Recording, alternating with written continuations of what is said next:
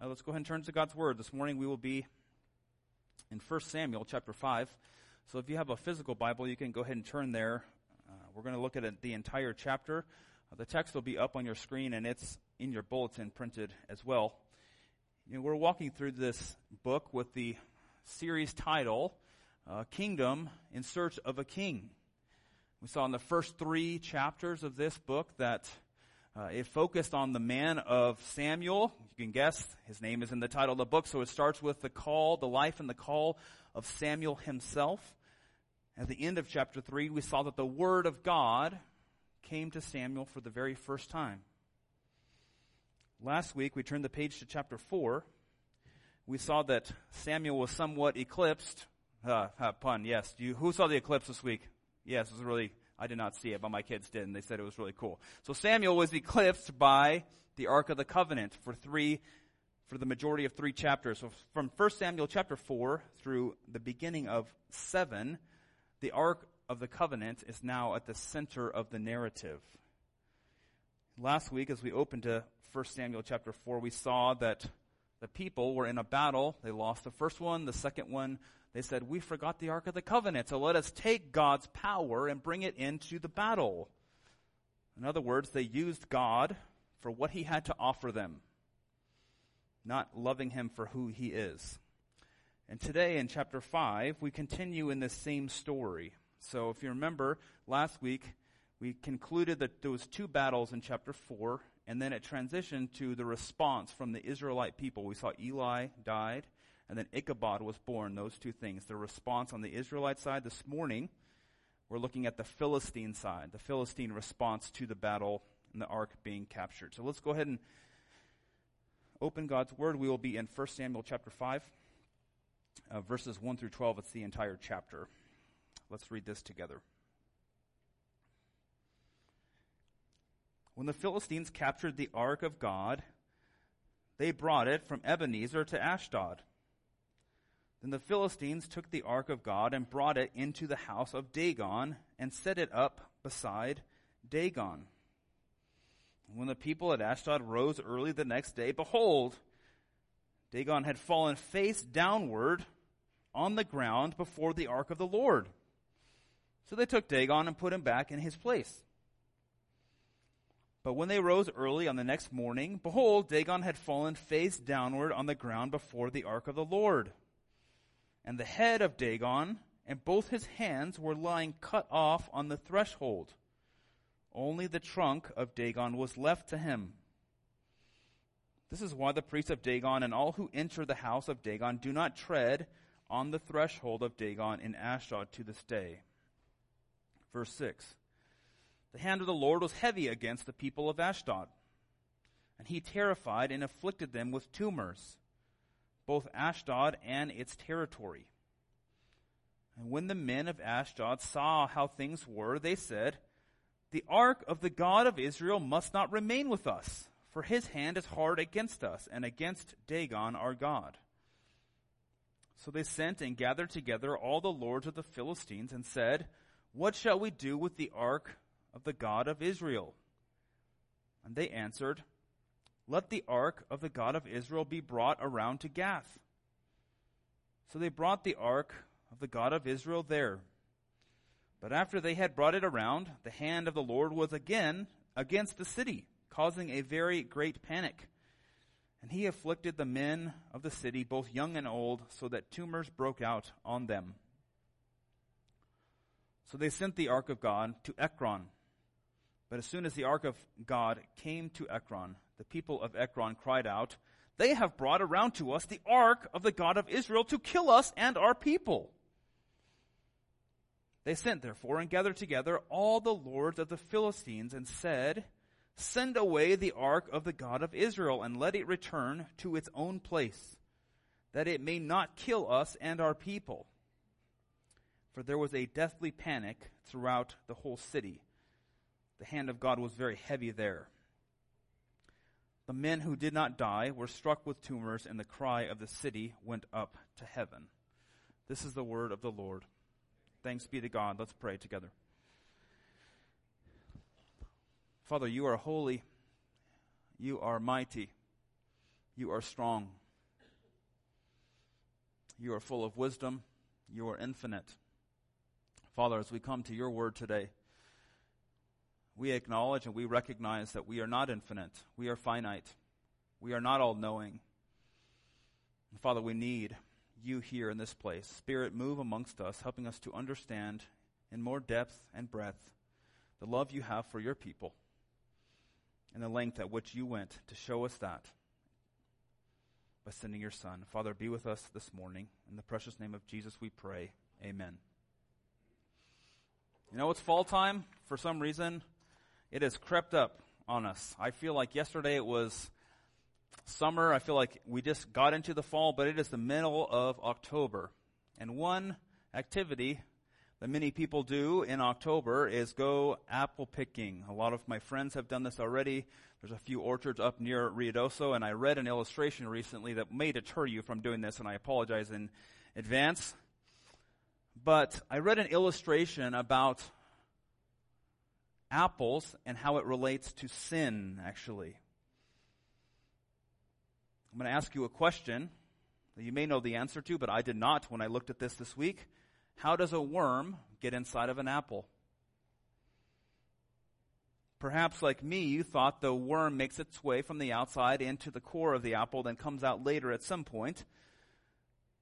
But scientists have actually discovered that worms come from the inside of the apple and make their way out.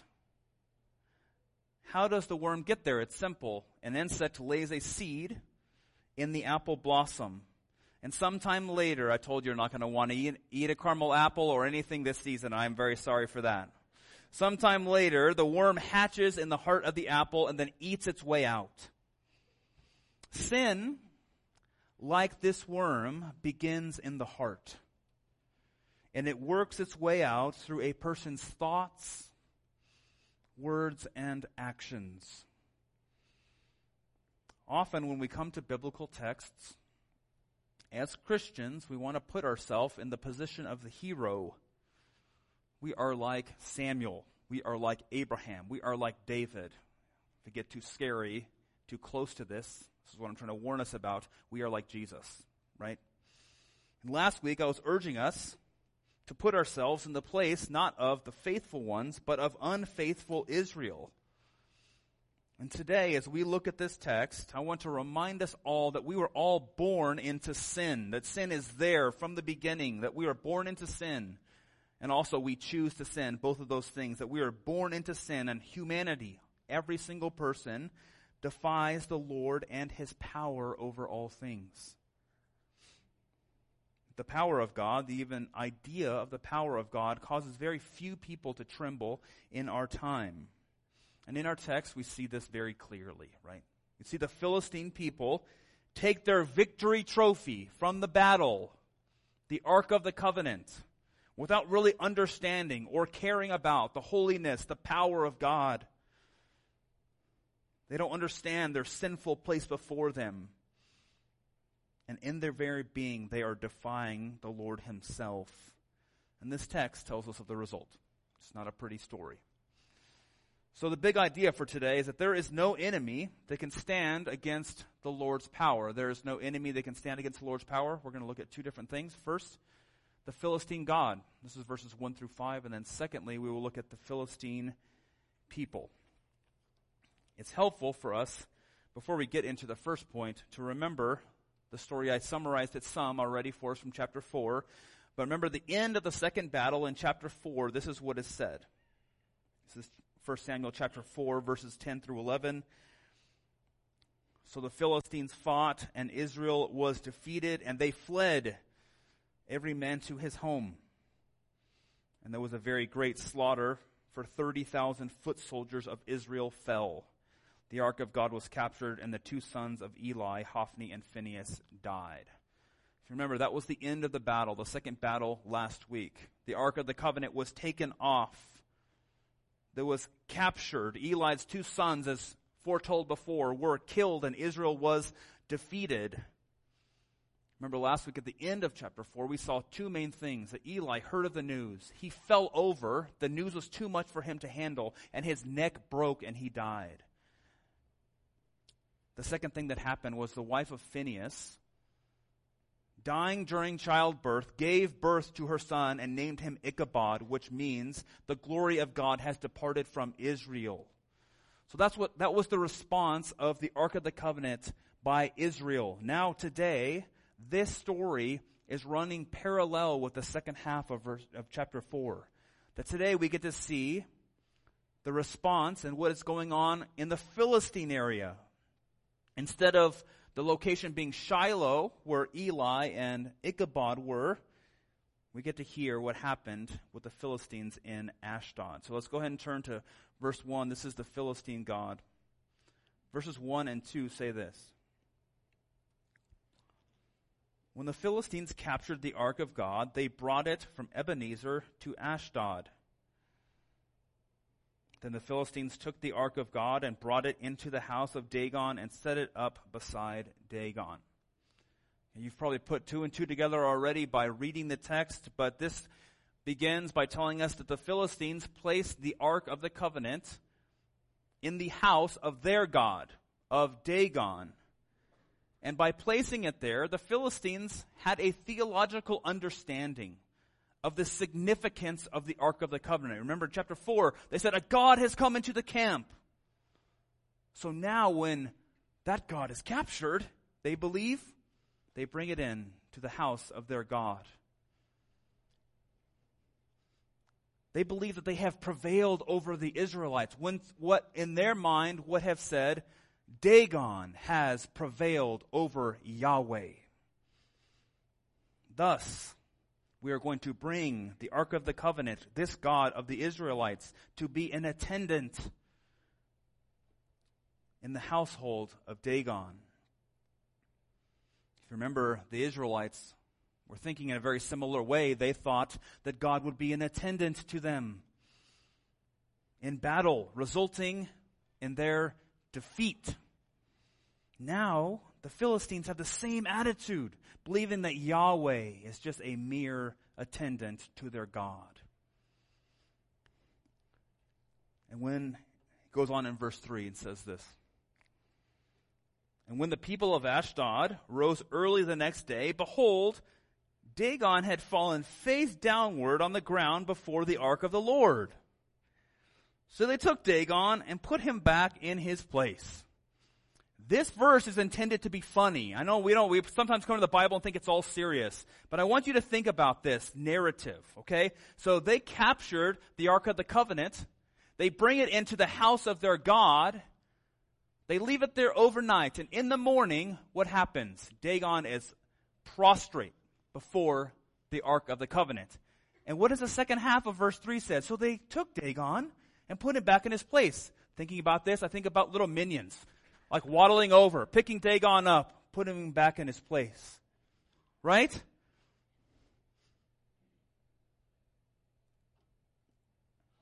See the picture he is painting. With the events that have happened during the night. We don't know what happened during the night, but we do, what we do know is that in the morning, Dagon is laying in a position of reverence and worship towards God himself. You have to hear the humor that they had to pick up Dagon to put him back in his place. That this God, the Philistines thought, brought victory over Yahweh, can't even lift himself up, can't even stand up on his own. So reading after the fact, for us and for the Israelite people, they're probably saying, what kind of God is this? That can't even pick himself up. It goes on in verse 4. But when they rose early on the next morning, behold, Dagon had fallen face downward on the ground before the ark of the Lord. And the head of Dagon and both his hands were lying cut off on the threshold. Only the trunk of Dagon was left to him. Not one time does this happen, but two times. Again, we're not told of what goes on during the middle of the night. All we see is the result we see that the Philistines find their God again bowing in reverence before the ark. But more than that, both his hands and his head were cut off. There's some sort of connection here I want you to see. Remember what happened to Eli? When he fell over, his neck was broken.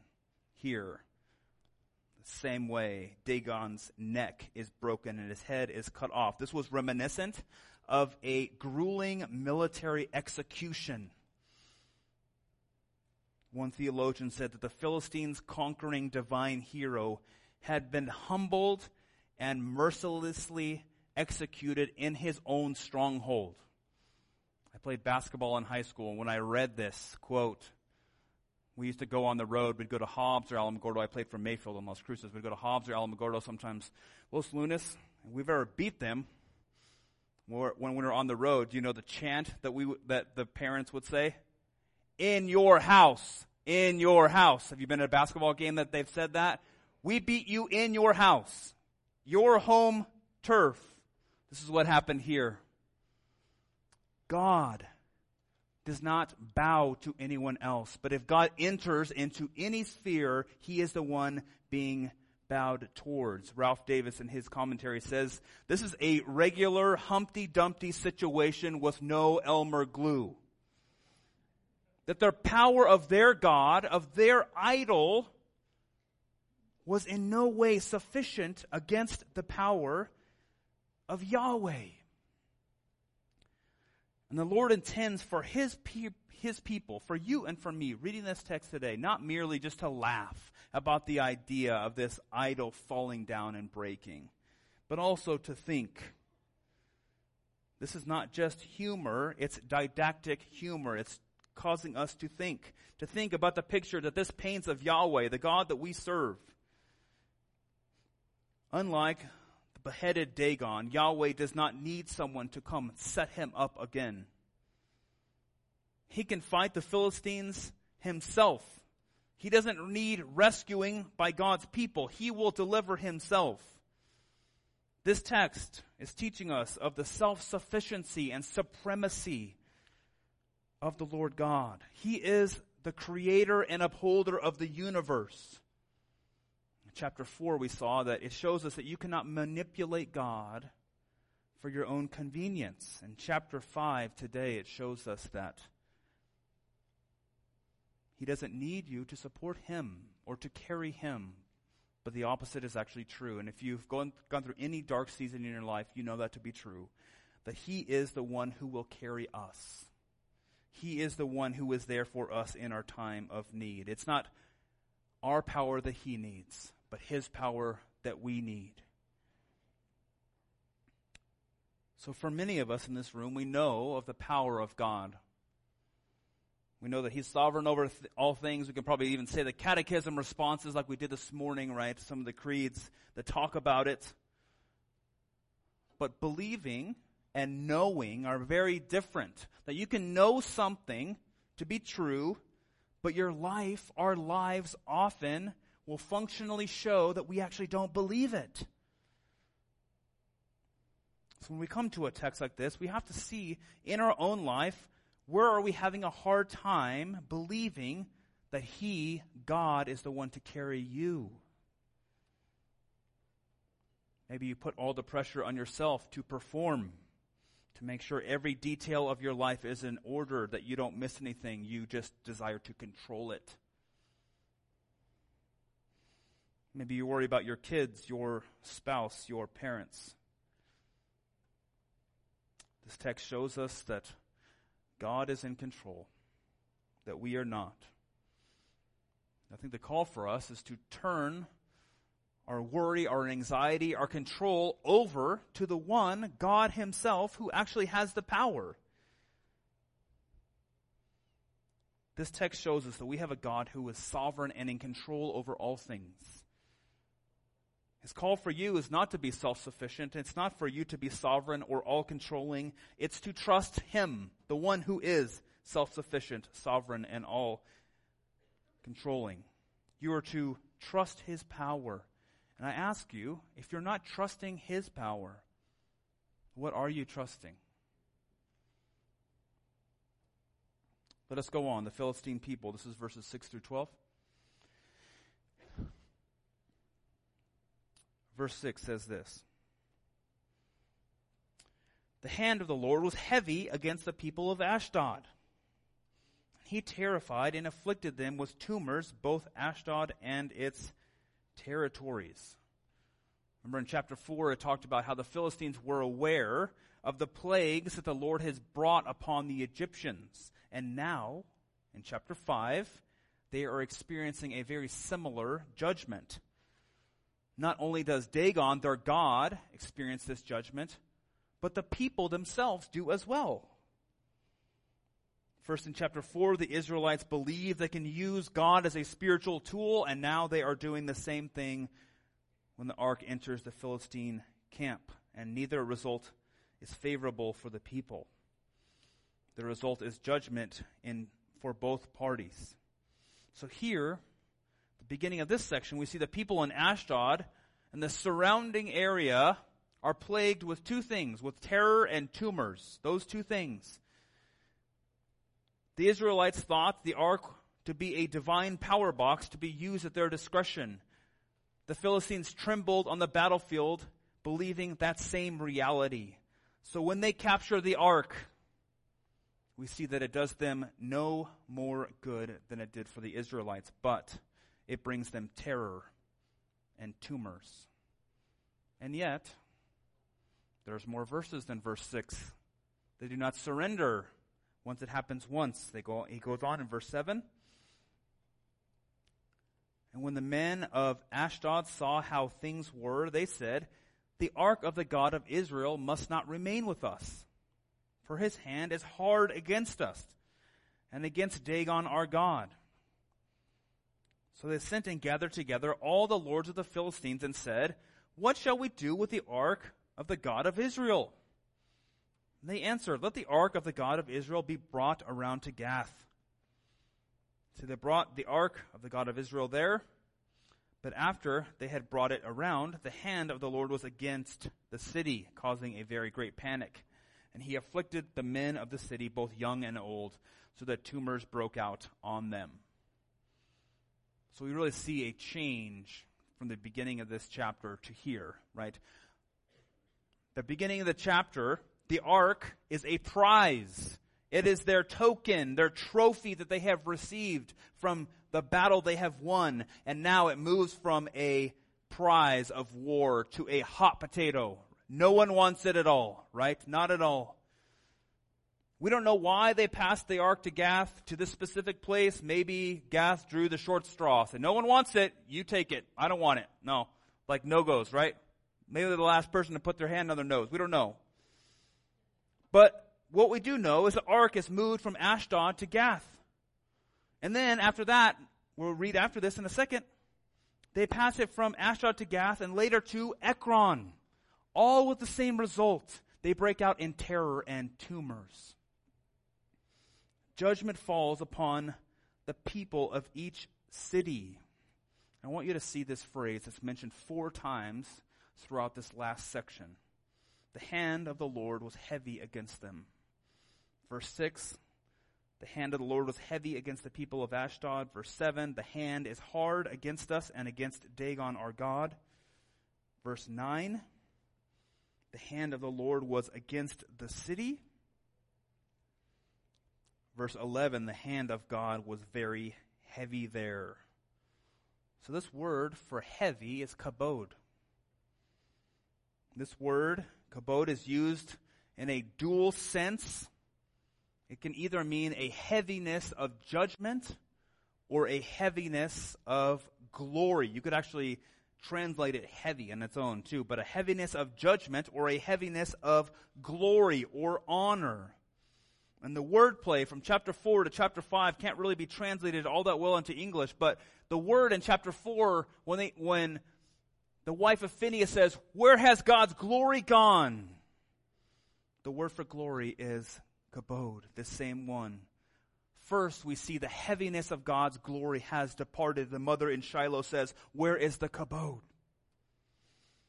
Now, the heaviness of God's judgment, we know where it went, is upon the people trying to misuse him. Where is the glory? Where is the kabod? What we see is the personal God Yahweh cannot be reduced to an impersonal power. When they try to do that, the result is judgment.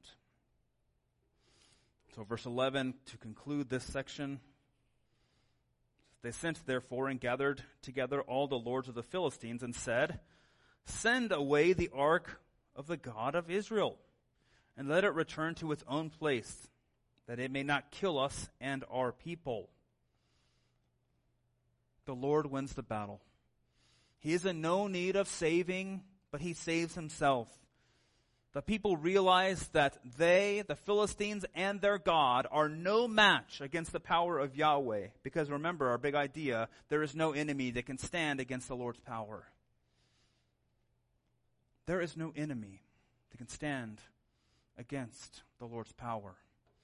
This is the story that we see throughout the totality of Scripture. When the greatest enemy plagues the earth in Genesis chapter 3, when sin and death enter into God's good creation, He already had a plan to conquer this enemy. I saw that Stephen wrote Proto-Evangelion on the word on the board this morning in Sunday school, and I was very excited to see that because it's right here. In Genesis chapter 3, if you weren't there, the Proto-Evangelion is the first glimpse of the gospel. It tells us of a seed of a woman that will come to crush the head of the serpent. That the greatest enemy of all creation, sin and death, it holds no power over the God of the universe. That this seed of the woman would be God's very son to take on flesh, not only fulfilling the law for us, but conquering our greatest enemy by dying the death that we deserve and being raised on the third day. That in Jesus, in God's own Son, the greatest enemy against humanity, sin and death, is conquered. So when we read this story today of God's great power being shown in the midst of the Philistines, let us remember this is the same God with the same power that conquered our sin and our shame. In that time, and I would even say in our time, we can think of the cross or dying for another person as weakness. 1 Corinthians tells us that the word of the cross is folly to those who are perishing, but to us who are being saved, it is the power of God. That the gospel of Jesus Christ is the power of salvation for all who believe, and there is no enemy that can stand against the Lord's power for you and salvation. So the cry, I think, for us today is to turn to Jesus, to find the power of salvation in the work that he has done on your behalf. Let us pray together. Father, what a beautiful thing it is to get to serve you, our God, who holds power over all things, that you love us so much that you sent your only Son to conquer our greatest enemy, sin and death, through your power, that there was no power that could conquer you, but you conquered our greatest enemy. Father, we thank you for your word, for giving us this revelation that you have of yourself, of your people. Father, we do pray as we continue to study your word that you would grow us more in the likeness of your Son. Father, we thank you for your word. In the precious name of Jesus, we pray. Amen.